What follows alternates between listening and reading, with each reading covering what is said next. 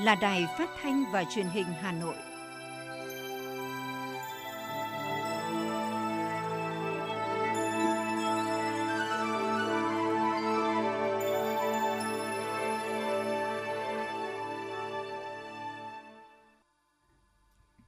Quý vị và các bạn, bây giờ là chương trình thời sự của Đài Phát thanh và Truyền hình Hà Nội, phát trực tiếp trên sóng phát thanh tần số FM 90 MHz. Hôm nay thứ bảy, ngày 21 tháng 8 năm 2021, chương trình có những nội dung chính sau đây. Thủ tướng Chính phủ Phạm Minh Chính điện đàm với Chủ tịch Giám đốc điều hành công ty Pfizer về hợp tác vaccine. Việt Nam nhận thêm 1,2 triệu liều vaccine AstraZeneca. Hà Nội tiếp tục tăng cường các biện pháp thực hiện nghiêm giãn cách xã hội và triển khai bán hàng lưu động bằng ô tô và xe buýt trong thời gian giãn cách để ngăn chặn dịch bệnh COVID-19. Thành phố sẽ tổ chức khai giảng năm học mới vào 7 giờ 30 phút ngày 5 tháng 9 tới bằng hình thức trực tuyến và được truyền hình trực tiếp trên sóng Đài Phát thanh và Truyền Hà Nội. Phần tin thế giới có những thông tin Liên minh châu Âu công nhận giấy chứng nhận y tế của Thổ Nhĩ Kỳ và Ukraine. Lo ngại đợt bùng phát dịch mới, nhiều quốc gia thắt chặt kiểm soát. Sau đây là nội dung chi tiết sẽ có trong chương trình.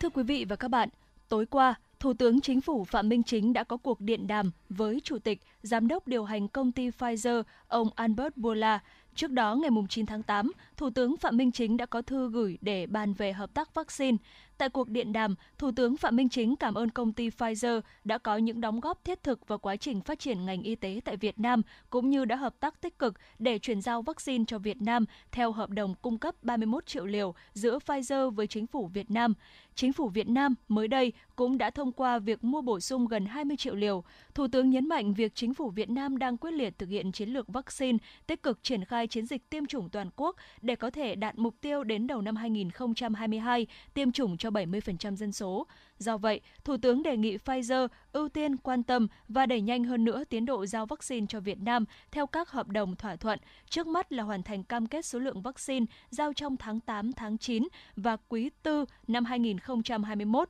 sớm bàn giao vaccine cho trẻ em và người dưới 18 tuổi. Đồng thời, Thủ tướng mong muốn Pfizer hỗ trợ để Việt Nam được vay hoặc mua lại số vaccine hiện chưa có nhu cầu sử dụng từ nước khác đề xuất tăng cường và thiết lập các hình thức hợp tác mới như chuyển giao công nghệ về vaccine và nhất là thuốc điều trị COVID-19. Thủ tướng Chính phủ cũng bày tỏ mong muốn thúc đẩy hợp tác chiến lược lâu dài với Pfizer trong lĩnh vực dược phẩm, nghiên cứu phát triển, chuyển giao công nghệ nâng cao năng lực y tế cho Việt Nam, khẳng định chính phủ Việt Nam đặt quan tâm hàng đầu là an sinh xã hội, chăm lo sức khỏe cho nhân dân. Chủ tịch, Giám đốc điều hành Pfizer, ông Albert Bourla cam kết sẽ nỗ lực hết sức tìm mọi phương án để đẩy nhanh tiến độ giao vaccine cho Việt Nam, sẵn sàng giúp đỡ hỗ trợ Việt Nam được nhận chuyển nhượng vaccine từ các quốc gia khác, tích cực ủng hộ chính phủ Hoa Kỳ hỗ trợ Việt Nam về vaccine, đồng thời sẵn sàng hợp tác chiến lược lâu dài với Việt Nam theo đề nghị của Thủ tướng Phạm Minh Chính. Chiều qua, Ủy ban Nhà nước về người Việt Nam ở nước ngoài đã tổ chức buổi tọa đàm trực tuyến chuyên gia kiều chuyên gia kiều bào chung tay vượt đại dịch vaccine Made in Việt Nam. Tại buổi tọa đàm, các đại biểu đã đưa ra vấn đề là đối với vaccine Made in Việt Nam, trong giai đoạn hiện nay thì cần giải quyết song song nhiều yêu cầu, trong đó vừa đảm bảo an toàn quy trình thử nghiệm lâm sàng, vừa đánh giá các yếu tố sinh kháng thể sau tiêm. Nhận định sử dụng đại trà, vaccine Nanocovax thời điểm này thì rủi ro thấp so với các vaccine hiện được lưu hành. Các đại biểu cho biết nếu cho phép sử dụng khẩn cấp vaccine Nanocovax là cơ hội thành công rất lớn cho Việt Nam trong cơ hội tự sản xuất vaccine và tự khống chế được đại dịch, đồng thời đảm bảo các thủ tục về quy trình để Bộ Y tế và Tổ chức Y tế Thế giới có cơ sở để phê duyệt cấp phép có điều kiện trong trường hợp khẩn cấp nhằm đáp ứng nhu cầu cấp bách trong công tác phòng chống dịch, đồng thời có thể chủ động nguồn vaccine trong nước thời gian tới. Bộ Y tế thông báo đã có thêm trên 1,2 triệu liều vaccine AstraZeneca đến Việt Nam. Theo ước tính sơ bộ, đến nay Việt Nam đã nhận được khoảng 24 triệu liều vaccine và đã tiêm sắp xỉ 16 triệu liều. Theo Bộ Y tế, lô vaccine này là lần giao thứ 9 trong hợp đồng mua 30 triệu liều thông qua công ty cổ phần vaccine Việt Nam với 6,7 triệu liều đã được giao cho đến nay. Thưa quý vị và các bạn, thực hiện kết luận chỉ đạo của Trung ương và thông báo kết luận số 468 ngày 19 tháng 8 năm 2021 của Ban Thường vụ Thành ủy về tăng cường phòng chống dịch COVID-19 trên địa bàn thành phố, Chủ tịch Ủy ban nhân dân thành phố yêu cầu giám đốc, thủ trưởng các sở ban ngành thành phố và chủ tịch Ủy ban nhân dân các quận huyện thị xã và đề nghị các cơ quan đơn vị đoàn thể, tổ chức doanh nghiệp và người dân trên địa bàn thành phố thực hiện nghiêm một số nội dung như sau: 1. Tiếp tục thực hiện cách ly toàn xã hội đến 6 giờ 00 phút ngày 6 tháng 9 năm 2021 trên phạm vi toàn thành phố để phòng chống dịch COVID-19.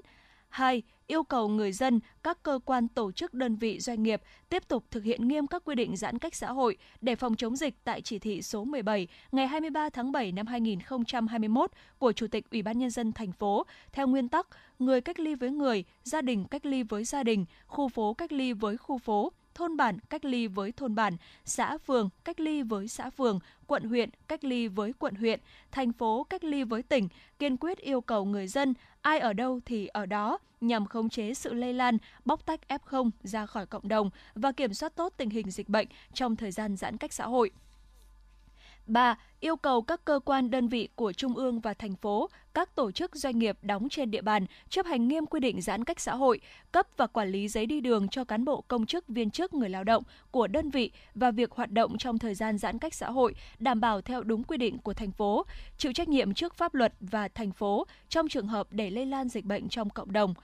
4 Căn cứ diễn biến dịch bệnh trên địa bàn, Chủ tịch Ủy ban nhân dân các quận huyện thị xã chủ động đánh giá và có thể quyết định các biện pháp cao phù hợp thực tiễn và điều kiện của từng địa phương để kịp thời ngăn chặn, bóc tách nguồn lây trong thời gian ngắn nhất, đồng thời phải đảm bảo việc cung ứng đầy đủ các nhu yếu phẩm thiết yếu, yêu cầu khám chữa bệnh, công tác tiêm chủng vaccine phòng COVID-19 phục vụ người dân.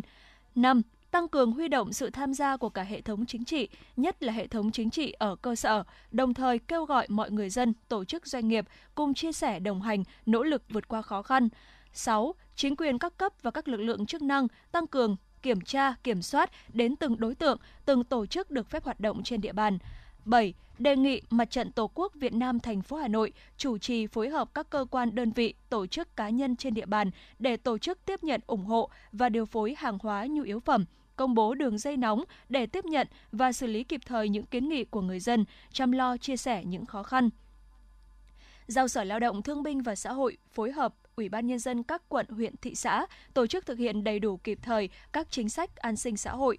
8. Trong thời gian giãn cách xã hội, đã có rất nhiều hành động đẹp, ý nghĩa của các cơ quan, đơn vị, tổ chức doanh nghiệp, tập thể cá nhân. Mỗi hành động đẹp ý nghĩa mang tinh thần nhân văn sâu sắc của Việt Nam, của người Hà Nội cần tiếp tục lan tỏa, nhân rộng trên toàn thành phố giao Sở Giáo dục và Đào tạo tổ chức lễ khai giảng trực tuyến và kế hoạch giảng dạy năm học mới đảm bảo an toàn, hiệu quả, phù hợp. Giao Công an thành phố tổ chức chiến dịch gia quân, bố trí lực lượng lưu động và các chốt để tăng cường kiểm tra việc chấp hành các biện pháp phòng chống dịch của người dân khi ra đường, đảm bảo việc thực hiện nghiêm trong thời gian giãn cách xã hội.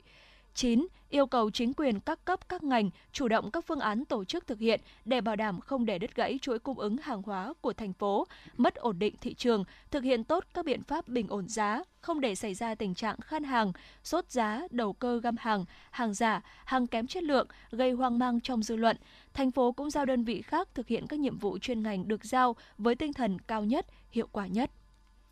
Sở Thông tin và Truyền thông thành phố Hà Nội khẳng định thông tin không cho người dân di chuyển trong 7 ngày án binh bất động toàn thành phố là giả mạo, sai sự thật. Theo Sở Thông tin và Truyền thông thành phố Hà Nội, Cục An toàn thông tin, Phòng An ninh mạng, Phòng chống tội phạm công nghệ cao, Công an thành phố Hà Nội đang phối hợp với thanh tra sở ra quét các tài khoản đăng thông tin trên để xử lý nghiêm theo quy định của pháp luật. Sở Thông tin và Truyền thông thành phố Hà Nội cũng khuyến cáo người dân dùng mạng xã hội hoặc nhắn tin cần dừng ngay việc lan truyền thông tin trên. Sở Thông tin và Truyền thông thành phố Hà Nội cũng lưu ý trong thời gian dịch bệnh COVID-19 diễn biến phức tạp, trên không gian mạng xuất hiện nhiều thông tin sai lệch, xuyên tạc, độc hại nhằm gây hoang mang dư luận, ảnh hưởng đến công tác phòng chống dịch của thành phố. Do đó người dân cần theo dõi, nắm bắt thông tin qua các kênh thông tin chính thống, không chia sẻ các thông tin chưa được xác thực. Chính phủ đồng ý cấp 130.175 tấn gạo từ nguồn dự trữ quốc gia cho 24 tỉnh thành để hỗ trợ người dân khó khăn do dịch. Việc xuất cấp hỗ trợ 8,6 triệu người từ đề xuất của Bộ Lao động Thương binh và Xã hội một ngày trước. Mỗi nhân khẩu sẽ được hỗ trợ 15 kg gạo trong một tháng. Sở Công Thương Hà Nội thông tin để đưa hàng hóa tới tay người tiêu dùng trong thời gian giãn cách xã hội, 13 doanh nghiệp đã đăng ký triển khai bán hàng lưu động bằng ô tô và xe buýt. Trong trường hợp cấp bách sẽ kêu gọi doanh nghiệp mở rộng triển khai mô hình này. Cụ thể, 12 doanh nghiệp đăng ký bán hàng gồm ô tô, bằng ô tô gồm công ty cổ phần sữa nông trại Ba Vì, công ty cổ phần Dafusa Việt Nam, công ty trách nhiệm hữu hạn thực phẩm Phú Thiên Tân, công ty cổ phần trung tâm thương mại Lotte Việt Nam, công ty trách nhiệm hữu hạn đầu tư và dịch vụ Lan Chi, công ty trách nhiệm hữu hạn Aeon Việt Nam, công ty trách nhiệm hữu hạn thực phẩm Lương An, hợp tác xã đầu tư nông trại xanh và phát triển bò Ba Vì, hợp tác xã nông nghiệp Khánh Phong, công ty cổ phần rau an toàn Hà Nội, câu lạc bộ làng nghề Cốm Mỹ Trì, hợp tác xã dịch vụ nông nghiệp tổng hợp An Phát, riêng công ty trách nhiệm hữu hạn du lịch dịch vụ xây dựng Bảo Yến đăng ký 10 xe buýt bán hàng lưu động – Quyền Giám đốc Sở Công Thương Hà Nội Trần Thị Phương Lan cho biết, các doanh nghiệp bán hàng lưu động bằng xe ô tô xe buýt sẽ triển khai bán hàng ở các khu nhà trọ, khu đông dân cư để hạn chế công nhân không phải đi chợ, tiềm ẩn nguy cơ lây dịch bệnh. Đến nay đã có 9 quận tổ chức 45 điểm bán hàng lưu động, 63 điểm bán hàng dã chiến phục vụ nhân dân do trên địa bàn có chợ hoặc cơ sở kinh doanh phải đóng cửa. Cùng với đó, để sẵn sàng phục vụ hàng hóa, nhu yếu phẩm phục vụ nhân dân khi diễn biến dịch phức tạp hơn, Ủy ban nhân dân thành phố Hà Nội đã chỉ đạo các quận, huyện, thị xã và doanh nghiệp trên địa bàn đăng ký nhu cầu bán hàng lưu động bằng xe ô tô. Hiện đã có 6 quận huyện đăng ký 62 điểm bán hàng bằng xe buýt, xe ô tô. Ngoài ra, Sở cũng tăng cường kiểm tra, kiểm soát giá cả. Khi tiếp nhận thông tin chợ nào có hiện tượng tăng giá sẽ phối hợp để kiểm tra, nhằm tạo thuận lợi cho hoạt động vận chuyển hàng hóa thành phố Hà Nội đã cấp mã nhận diện luồng xanh cho 2.200 ô tô, trên 9.000 xe máy và 14.000 shipper được cấp mã vận chuyển hàng hóa. Thưa quý vị, ngay sau khi Hội đồng Nhân dân thành phố Hà Nội ban hành nghị quyết số 15 bổ sung 10 nhóm đối tượng đặc thù chịu ảnh hưởng gặp khó khăn trong đại dịch COVID-19, ngay lập tức các quận huyện trên địa bàn Hà Nội đã triển khai giả soát, trước mắt phấn đấu chi trả xong gói hỗ trợ cho bốn nhóm đối tượng đặc thù gồm hộ nghèo, hộ cận nghèo, đối tượng bảo trợ xã hội, người có công trước ngày 25 tháng 8, phản ánh của phóng viên thời sự. Từ sớm, bà Nguyễn Thị Vân đã có mặt tại nhà văn hóa tổ dân phố 3, phường Quang Trung, Hà Đông để nhận tiền hỗ trợ cho mẹ năm nay đã hơn 100 tuổi. Đây là trường hợp nằm trong diện đối tượng bảo trợ xã hội được bổ sung trong gói hỗ trợ mới của thành phố Hà Nội. Bà Nguyễn Thị Vân, phường Quang Trung, Hà Đông, Hà Nội nói: được à, hôm nay là à, có ừ, Covid nhưng mà được sự quan tâm của Đảng và Chính phủ thì à, mời lên lĩnh hỗ trợ thì gia đình tôi cũng cảm ơn ờ, Đảng và Chính phủ và Ủy ban phường ạ. Chỉ sau một ngày, thành phố Hà Nội ban hành nghị quyết bổ sung hỗ trợ 10 nhóm đối tượng đặc thù, các thành viên của Ủy ban Nhân dân phường Vạn Phúc, Hà Đông đã ngay lập tức đi từng nhà, ra từng ngõ để xác nhận từng trường hợp, nhằm đảm bảo mỗi đối tượng chỉ nhận được hỗ trợ một lần, tránh tình trạng trồng chéo. Ông Nguyễn Văn Hải, Phó Chủ tịch Ủy ban Nhân dân phường Vạn Phúc, Hà Đông, Hà Nội cho biết. Kết quả của đợt 1 và giả soát của đợt 2 chúng tôi đã chỉ đạo cho các tổ dân phố là đảm bảo là không để trồng chéo đối tượng và cũng ờ, các cái đối tượng mà chúng ta đã được hưởng ờ, đợt 1 thì cũng không nập vào danh sách của đợt 2 này và bổ sung những cái trường hợp mới theo cái tinh thần chỉ đạo ờ, mới của thành phố.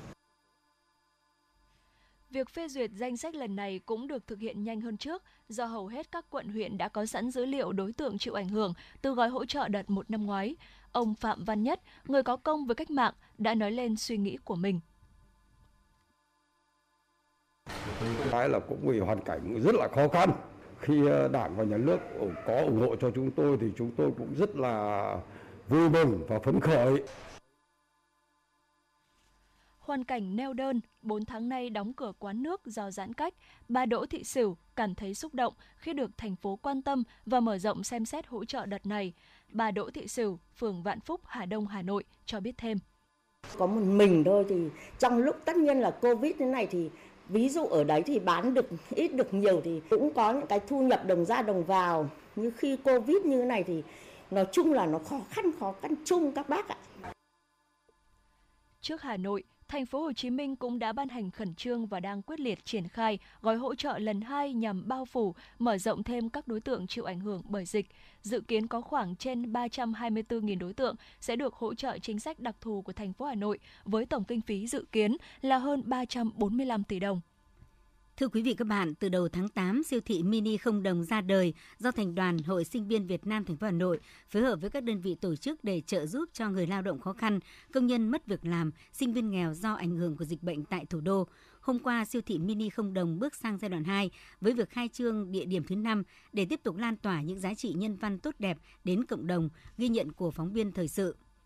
sinh sống bằng nghề bán hàng ăn sáng tại vỉa hè do ảnh hưởng của dịch bệnh và phải giãn cách, chị Lan những ngày này không biết làm thế nào để mưu sinh. May mắn được nhận phiếu mua hàng miễn phí tại siêu thị không đồng ở điểm trường Trung học Trung Yên, quận Cầu Giấy. Chị Lan đã tới để chọn những thực phẩm thiết yếu cho gia đình mình. Chị Nguyễn Thị Kim Lan, phường Trung Hòa, Cầu Giấy, Hà Nội cho biết.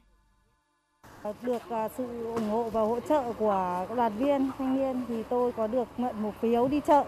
với à, siêu thị không đồng thì tôi sẽ đến cái siêu thị đấy tôi nhặt à, nhu yếu phẩm. Thứ nhất là dầu ăn gia vị mì chính à, để phục vụ trong cái thời gian mà bị giãn cách. Tại điểm siêu thị thứ 5 trong hôm qua đã phát ra 1.000 phiếu quà tặng, mỗi phiếu trị giá 400.000 đồng. 60 mặt hàng thiết yếu được niêm yết đúng giá nhập vào từ nhà cung cấp được đặt trong siêu thị người dân được lựa chọn các món hàng đủ trong hạn mức này và được tặng thêm 10 kg gạo riêng trong ngày hôm nay. Số lượng này được tính toán đủ cho một người sử dụng trong vòng một tuần. Đặc biệt yếu tố 5K và các quy định về an toàn chống dịch được đảm bảo tối đa tại các điểm siêu thị. Anh Trần Quang Hưng, Phó Bí thư Thành đoàn, Chủ tịch Hội Sinh viên Việt Nam thành phố Hà Nội và ông Nguyễn Cảnh Hồng, Chủ tịch Câu lạc bộ Doanh nghiệp Sao Đỏ cho biết. Tối đa là 3 người cùng một thời điểm trong siêu thị. À, sau đó thì đoàn viên thanh niên thì cũng sẽ hỗ trợ các bác à, chọn được những cái món đồ trong ờ, 400.000 đồng à, là cái giá trị của cái uh, phiếu quà tặng đó và đảm bảo là trong vòng 25 phút thì sẽ hoàn thiện à, để ra về. Ờ, ngay từ khi cái phát động phong trào à, tương thân tương ái à, giúp đỡ và đồng hành à, cùng cái chính quyền thành phố Hà Nội trong công tác an sinh xã hội thì chúng tôi đã vận động được trên 10 tỷ đồng cho cái hoạt động công tác an sinh thì chúng tôi dành vào trong chương trình này thì khoảng 7 tỷ đồng ờ, tuy nhiên thì cái việc mà vận động hỗ trợ thì chúng tôi còn tiếp tục. Giãn cách xã hội khiến nhiều người dân loay hoay trong cuộc mưu sinh, họ không thể ra ngoài kiếm sống. Những món quà, những món đồ thiết yếu miễn phí từ siêu thị đặc biệt này là những phao cứu sinh hữu ích giúp họ vượt qua khó khăn trong thời điểm hiện tại.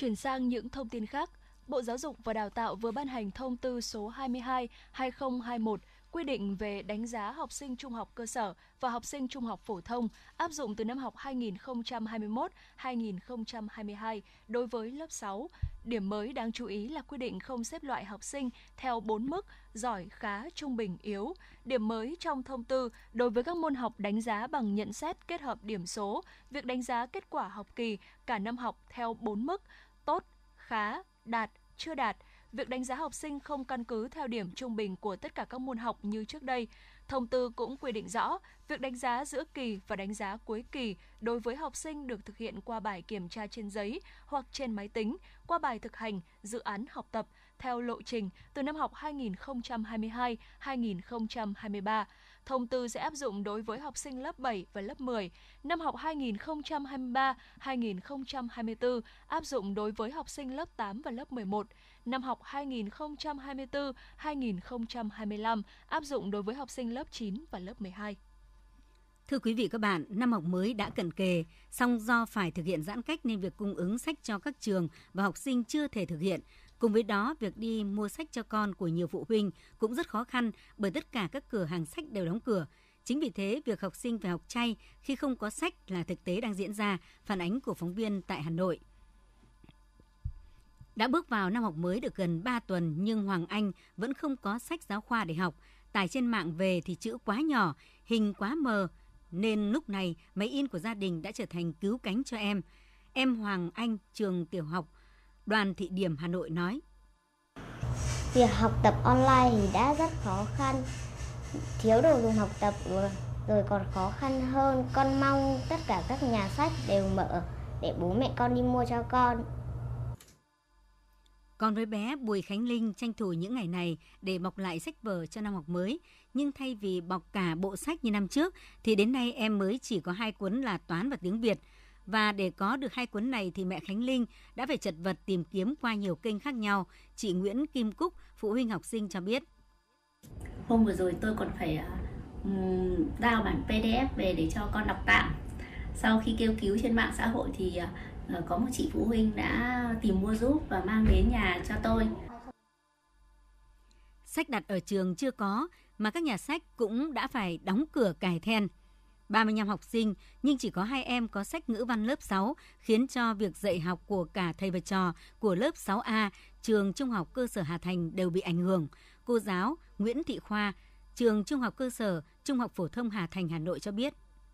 Muốn các con đọc văn bản không đọc được. Bởi vì là, và cái cơ sở vật chất có những nhà là học bằng máy tính, máy tính lại không có cam, có những nhà máy tính sách tay thì có cam, có những nhà là các con chỉ học bằng máy điện thoại thôi. Cho nên nếu mà các con muốn đọc văn bản con lại phải thoát zoom. Các con đọc được mà thoát zoom thì lại không đọc được cho cô nghe cho các con nghe cho các bạn nghe. Cho nên là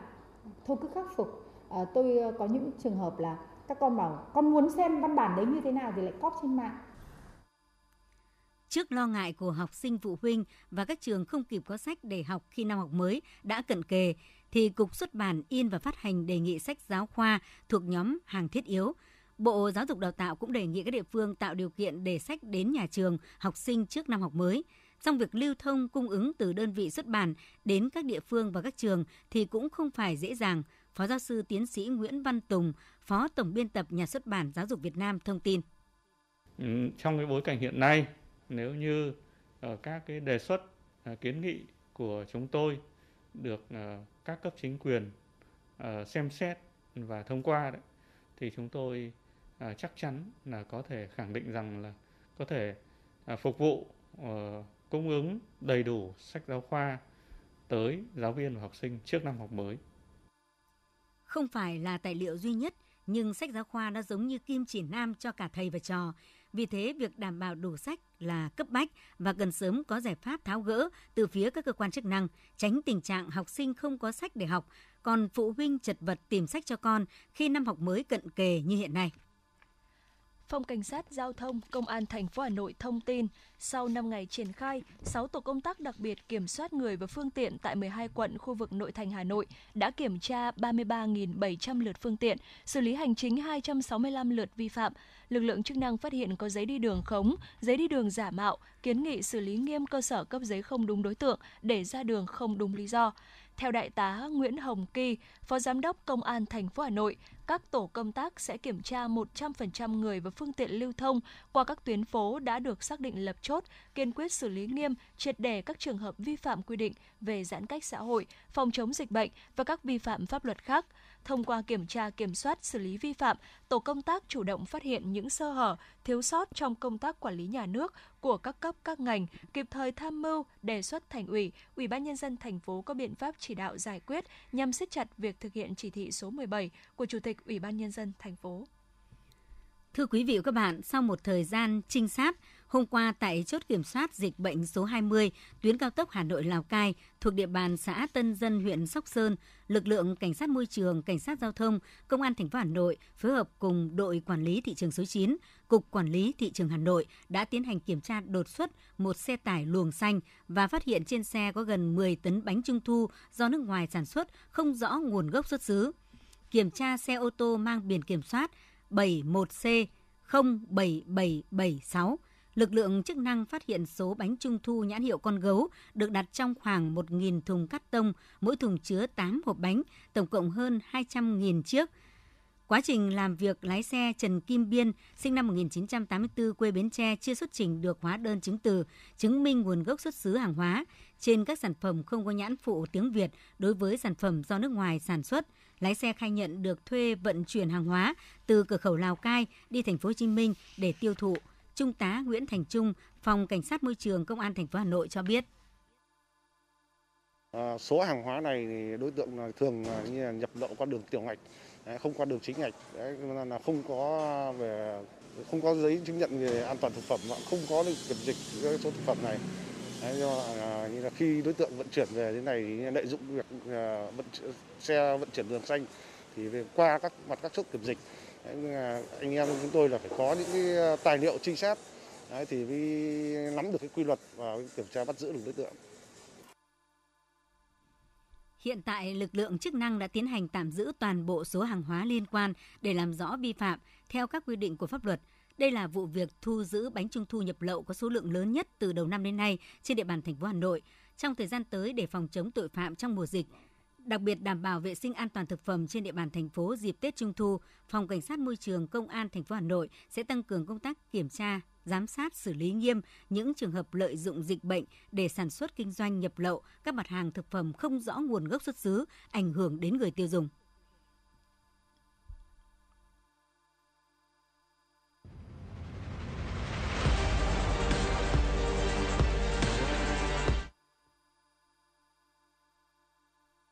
Thể thao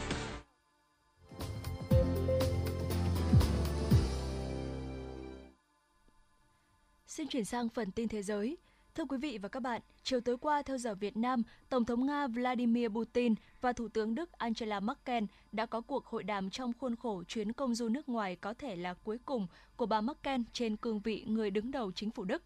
Tại cuộc hội đàm ở Điện Kremlin, Tổng thống Putin khẳng định Berlin là một trong những đối tác chủ chốt của Moscow ở cả châu Âu và trên thế giới. Theo ông Putin, chuyến công du của bà Merkel đến Nga không chỉ là một chuyến thăm chia tay mà còn bao gồm các cuộc thương lượng mang tính xây dựng về các vấn đề khác nhau. Về phần mình, Thủ tướng Đức Merkel cho rằng Moscow và Berlin cần duy trì đối thoại bất chấp những khác biệt giữa hai bên. Bà nêu rõ hai bên có nhiều vấn đề cần phải trao đổi, trong đó có tình hình tại Afghanistan. Liên minh châu Âu EU sẽ công nhận các loại giấy chứng nhận y tế liên quan đến dịch COVID-19 được cấp tại các nước Thổ Nhĩ Kỳ, Ukraine và Bắc Macedonia từ ngày 20 tháng 8.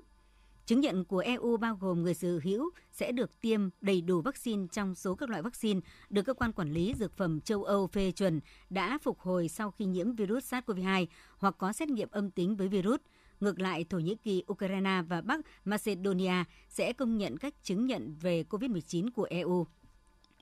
Biến thể Delta đang chiếm phần lớn số ca nhiễm mới. Các quốc gia đang thắt chặt các biện pháp kiểm soát nhằm ngăn ngừa đà lây lan của dịch bệnh. Philippines hôm qua thông báo đã ghi nhận 17.231 ca nhiễm mới COVID-19 trong 24 giờ qua. Đây là mức cao kỷ lục trong một ngày tại Philippines. Tổng số ca mắc COVID-19 tại nước này đã lên tới hơn 1,8 triệu ca. Nhiều cơ sở y tế rơi vào tình trạng quá tải do số bệnh nhân nặng phải nhập viện ngày càng đông. Philippines hạ dự báo tăng trưởng kinh tế trong năm 2021 từ 6 đến 7% trước đây xuống còn 4 đến 5% do việc áp đặt trở lại lệnh phong tỏa ở vùng đô thị Manila.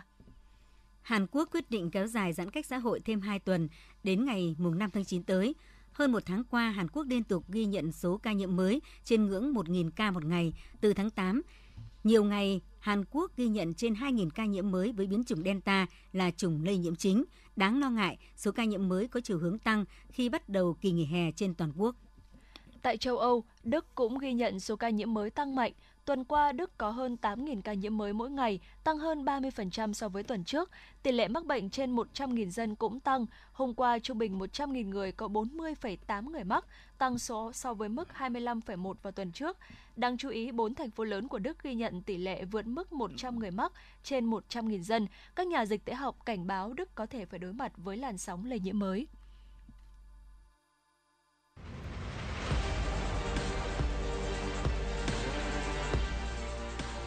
Bản tin thể thao. Bản tin thể thao.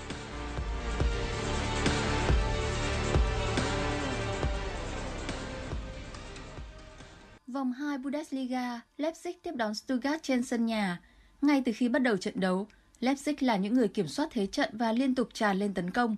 Phút 38, Dominic Zoboszlai mở tỷ số của trận đấu. Sang hiệp 2, các cầu thủ Leipzig tiếp tục thi đấu hưng phấn và có thêm được 3 bàn thắng nữa. Andre Silva là cầu thủ thi đấu ấn tượng nhất khi đóng góp một kiến tạo cho Emil Forsberg lập công ở phút 46, trước khi tự mình ghi bàn thắng trên chấm đá phạt đền ở phút 65.